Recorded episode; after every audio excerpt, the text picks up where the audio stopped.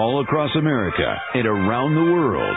This is Veterans Radio. This is Veterans Radio. Welcome to Veterans Radio. I am Jim Fausone. I'm the officer of the deck today. We've got some great programs for you. I think you'll find very interesting. We always want to remind you, you can find more about Veterans Radio at its Facebook site or by going to veteransradio.net, where we're on the web 24/7. You can find a lot of our podcasts there as well. We post new ones every Tuesday, so you can get a new story, a new interview, something you didn't know before by going to veteransradio.net. And before we get started, we want to thank our sponsors. First up, we want to thank National Veteran Business Development Council, NVBDC.org. It was established to certify both service-disabled and veteran-owned businesses. You'll find out how they can help your business by going to NVBDC.org. We want to thank Legal Help for Veterans. Legal Help for Veterans fights for veterans' disability rights all across the nation. You can reach them at 800-693-4800 or on the web at legalhelpforveterans.com.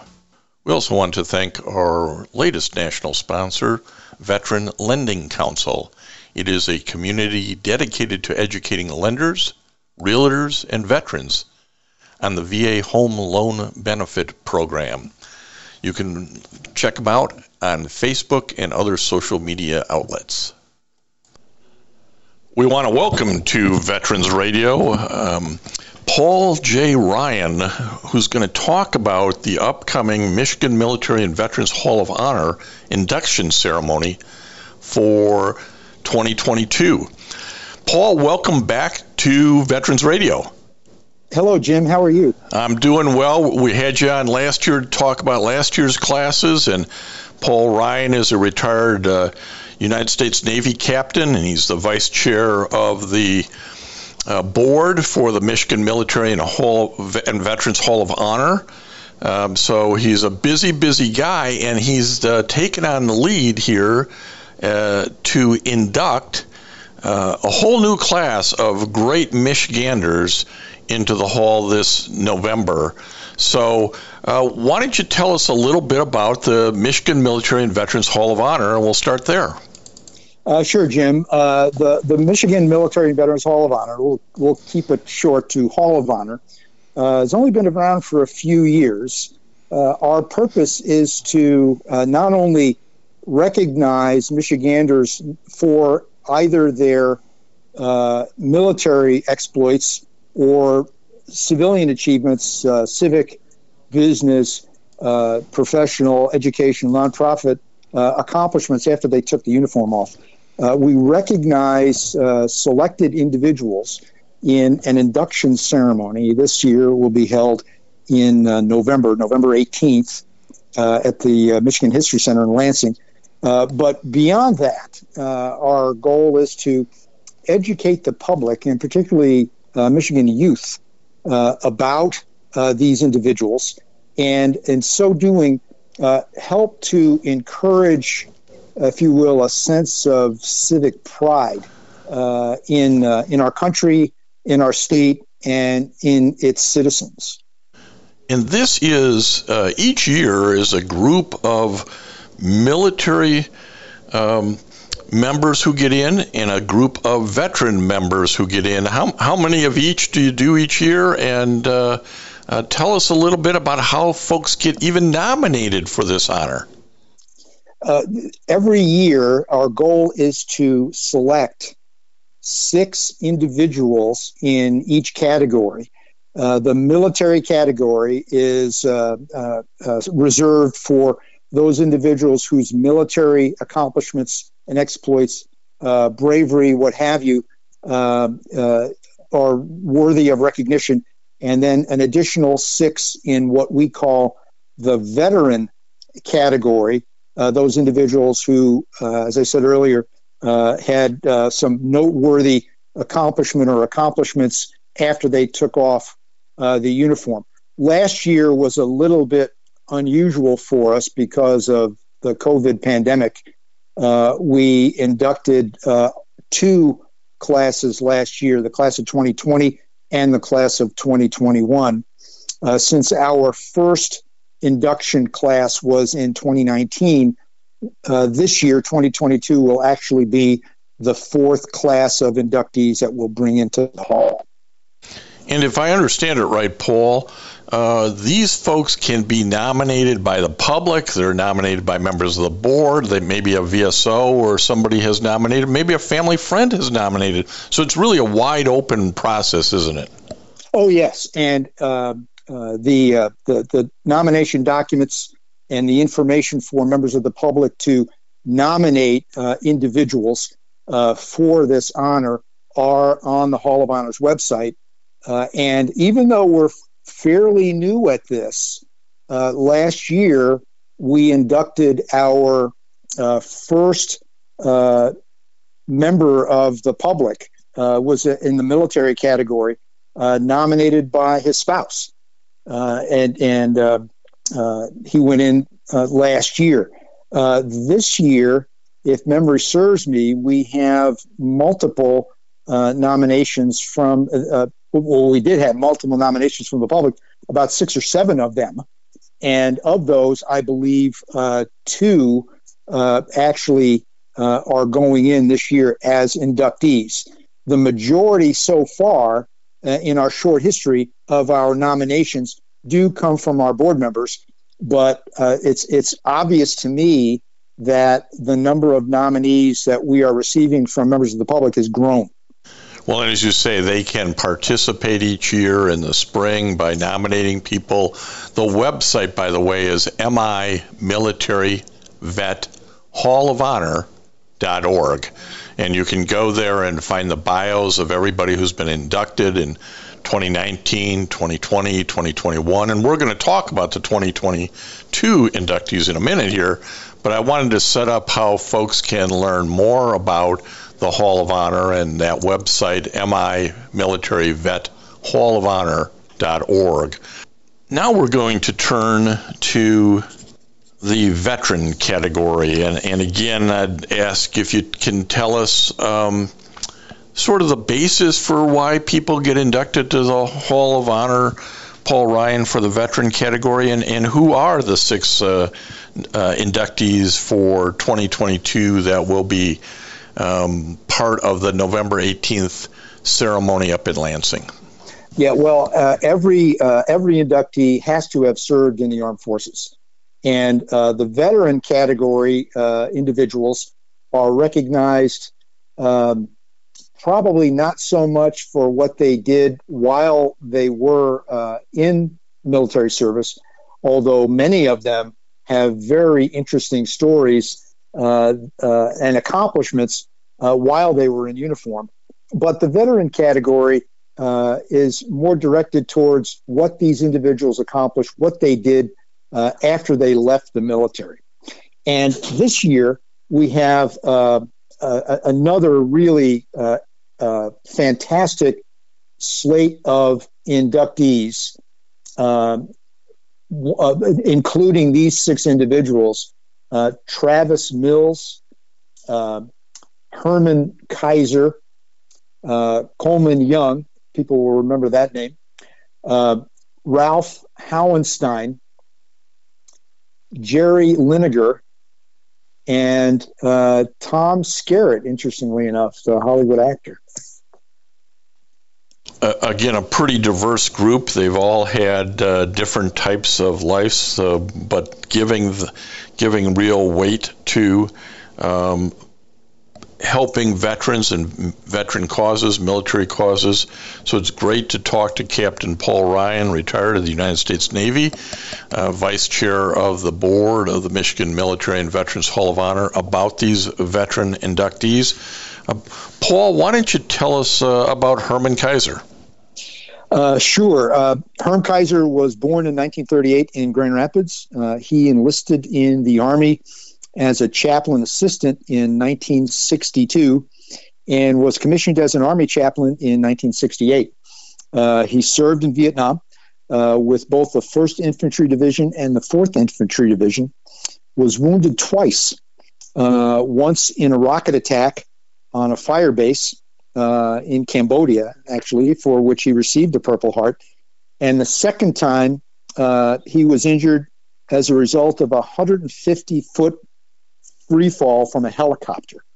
God was looking after him on that one. Should have killed him, but it didn't. And the reason it didn't was he landed in a pile of very thick, tall grass, and it broke his fall. But he was pretty badly banged up from that. Herm exhibited his own degree of bravery, particularly on one occasion where he persuaded an intoxicated soldier who was armed and threatened to shoot his other fellow soldiers. Herm convinced this guy to surrender his weapons and diffused a pretty dangerous and dicey situation. Herm received the Army's Soldier's Medal for that act. The Soldier's Medal is given for heroism not involving actual combat.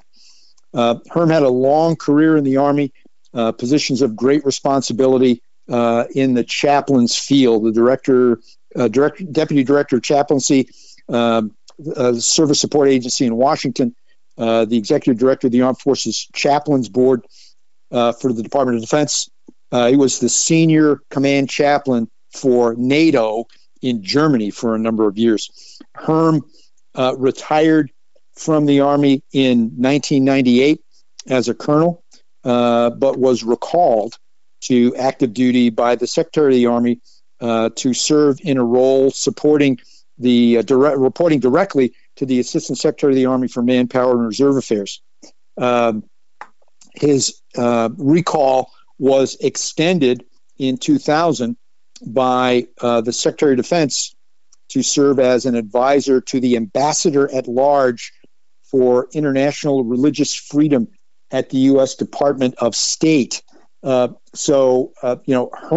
expertise and experience so significant that the Army chose to detail him to this lead role in the Department of State. Herm did finally retire from the Army in 2002. It really is another one of these where you go, well, geez, he could be in the military category, but he did so much for the Army and the Chaplain Corps post-active duty. It's very interesting. Yeah, Herm dedicated his life, both in and particularly out of uniform, to increase the awareness of moral injury in war and veterans suffering from it. He was the founding co-director of an organization called the Soul Repair Center at Texas Christian University, which has become a very important source of informational materials stressing both the physical and the psychological aspects of post-traumatic stress, and a number of other boards and commissions. He briefed the Undersecretary of Defense for Personnel and Readiness 3 separate times on just war tradition and the need to change the conscientious objector policy in the armed forces. He also served as the national chaplain for the Military Order of the Purple Heart. He was a member. There are 45,000 other fellow members of the Purple Heart organization, and he was their national chaplain, and he held that role at the time of his death. Well, he really continued his service to the community and to veterans by things that he did. I have a note here that he played a key role in establishing Hidden Wounds of War, a conference at Grand Valley State University in 2014, and continued on as a special counselor to the Kent County Veterans Treatment Court when it was established in 2015. So this is a man of faith, a man who served and certainly had very strong views about how to help folks, how to help other folks who had served. Yes, he was very articulate and very knowledgeable very active right up until his death in 2017 at age 79. Herm is buried in Arlington National Cemetery, and that's not easy to do. I mean, you have to qualify for that. It sounds a little odd, but not everybody gets to be buried there, and Herm is one of them. Well, again, a very interesting life story that deservedly is in the Hall of Honor. But another gentleman who fits that category would be Travis Mills. Tell us about Travis. Yeah, Travis Mills is an Army veteran born in 1987 in Vassar, which is east of Saginaw, although Travis now lives in Maine. He enlisted in the Army in 2006 and served with the 82nd Airborne Division. During his third combat tour in Afghanistan in 2012, all four of Travis's limbs sustained severe injuries from an IED explosion. As a result, Travis became a quadruple amputee and was medically retired from the Army. He is only one of five quadruple amputees from the global war on terror to survive such wounds. Just absolutely unbelievable injuries that he suffered. After he was wounded, Travis made it his personal goal to recover and be able to stand at what's known as the Green Ramp to welcome the 82nd Airborne back from that particular deployment on which during which he was injured. And he actually did that. The Green Ramp is a large north-south parking ramp at Pope Air Force Base in North Carolina and used by the Army to stage joint operations for the Air Force. So it doesn't mean much to Army and I. Travis committed himself to recovering sufficiently to be there, and he was. He went on to write a New York Times selling memoir titled Tough as They Come. Here's another example, Jim, of an individual who faced catastrophic adversity, physical adversity, and overcame it, not only survived, but thrived. He founded and is the board president of the Travis Mills Foundation. That foundation raised almost $3 million in donations to rehabilitate a facility called Elizabeth Arden's Maine, M-A-I-N-E, Chance Lodge. That used to be a spa that was established in the 30s by the cosmetic maven, businesswoman, Elizabeth Arden, was sold in 1970. Travis, with his donations, went in, acquired it, rehabilitated it, and last year, or rather in 2017, this now Veterans Retreat hosted over 56 combat-injured veterans and their families. Just an incredible story. Yeah, and I would recommend to anybody who is, a little depressed about their life or a little down in the dumps and grumpy about, somebody took my parking spot or I didn't get the job or, the Army didn't treat me or the VA didn't treat me fairly. Go read Tough as They Come. When you hear Travis Mills' words and see and understand what he went through, boy, the rest of us have nothing to complain about. And he really is an inspiration, sort of a motion picture inspiration, isn't he? I'd say the key to life is to maintain perspective. And I think Travis's story will put a lot of our trials and tribulations into perspective. And it is pretty interesting that his story is set to be the subject of a major film expected to be directed by Sylvester Stallone, none other than the Italian Stallion, and he is expected to co-star in it along with Adam Driver, who incidentally is a Marine Corps veteran himself. Well, Travis's story is amazing. Again, well worthy of the Hall of Honor. that's being bestowed on him here in Michigan. So glad to see his story advanced and in his rightful place with all these other great Michiganders.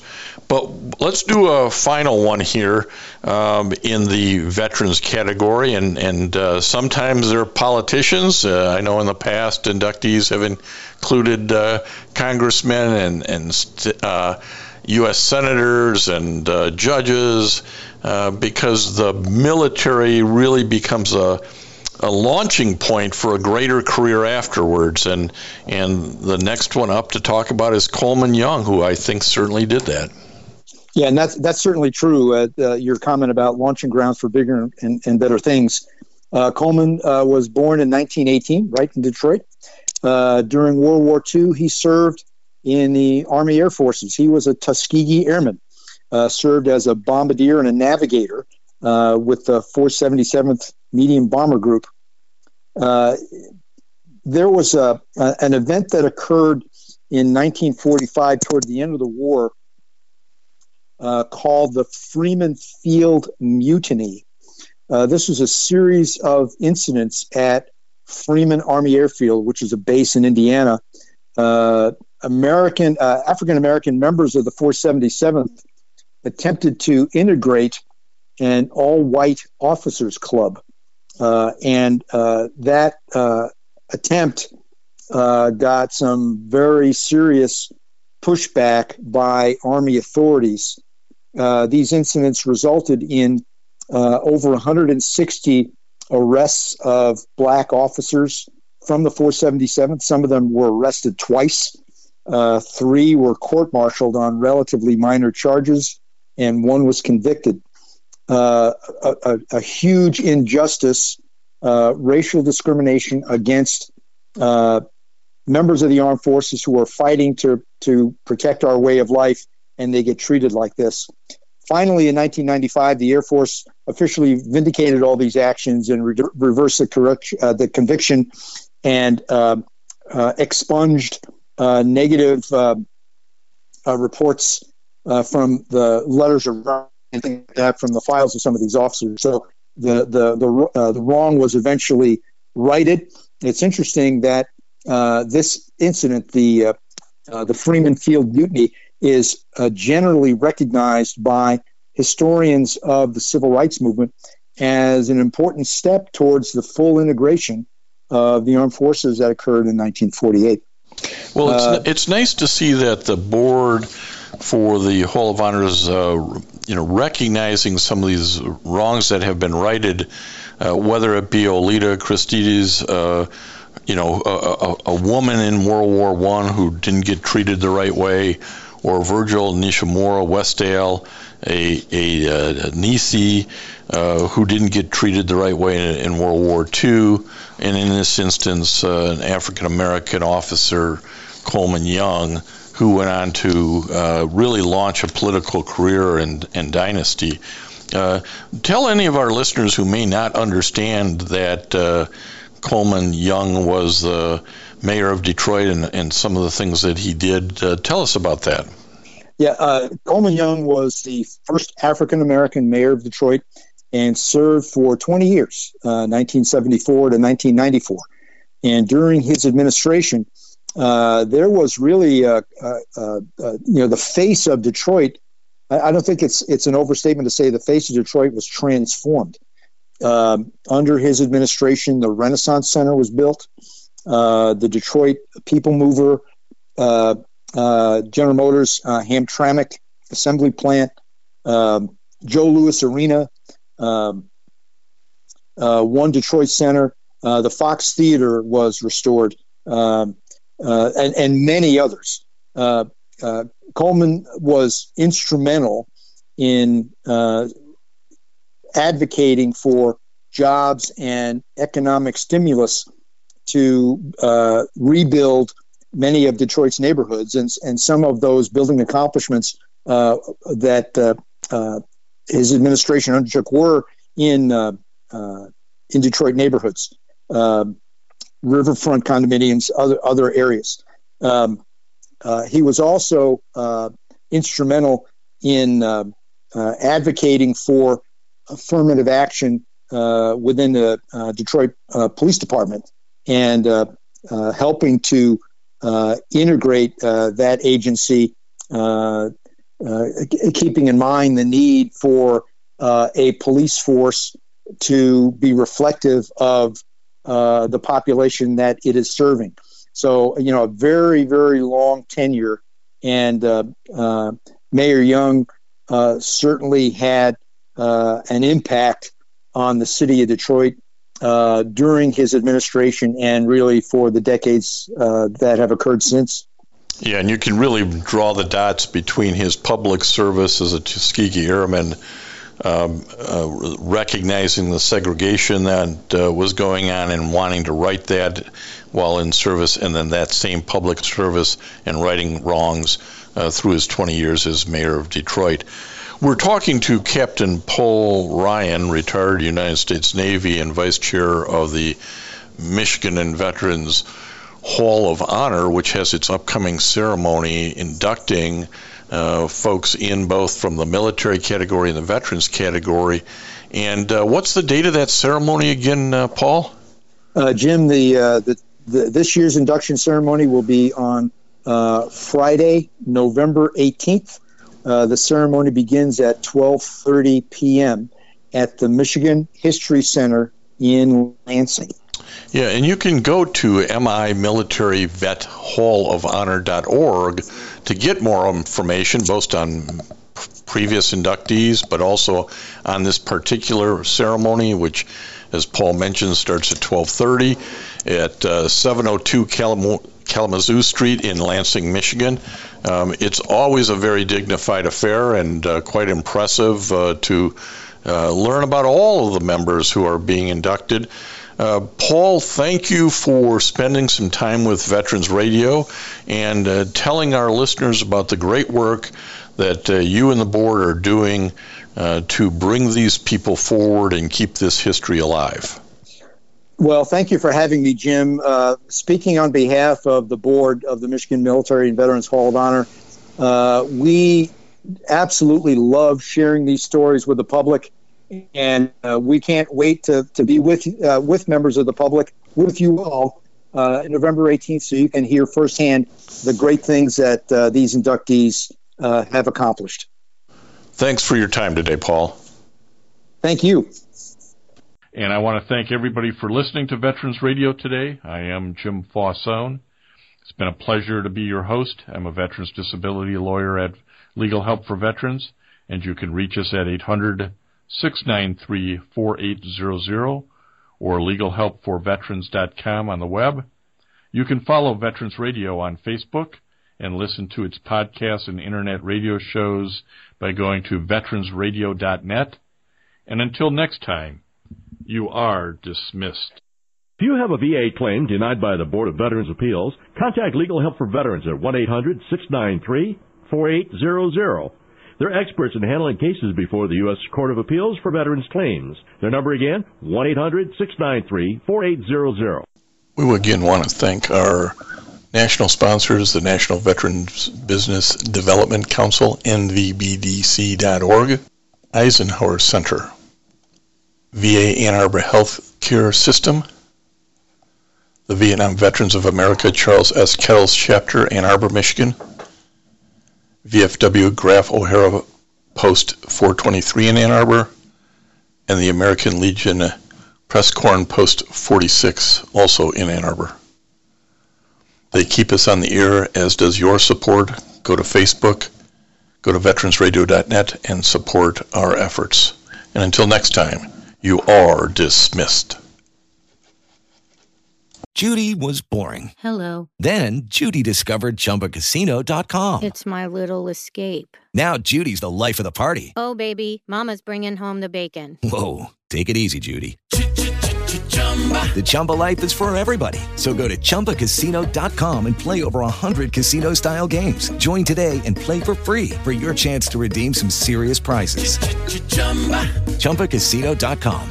No purchase necessary. Void where prohibited by law. 18 plus terms and conditions apply. See website for details.